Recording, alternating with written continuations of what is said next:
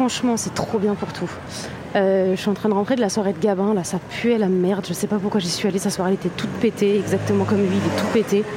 Faut que j'arrête de, le voir ce, ce mec en fait, je sais pas pourquoi je fais ça.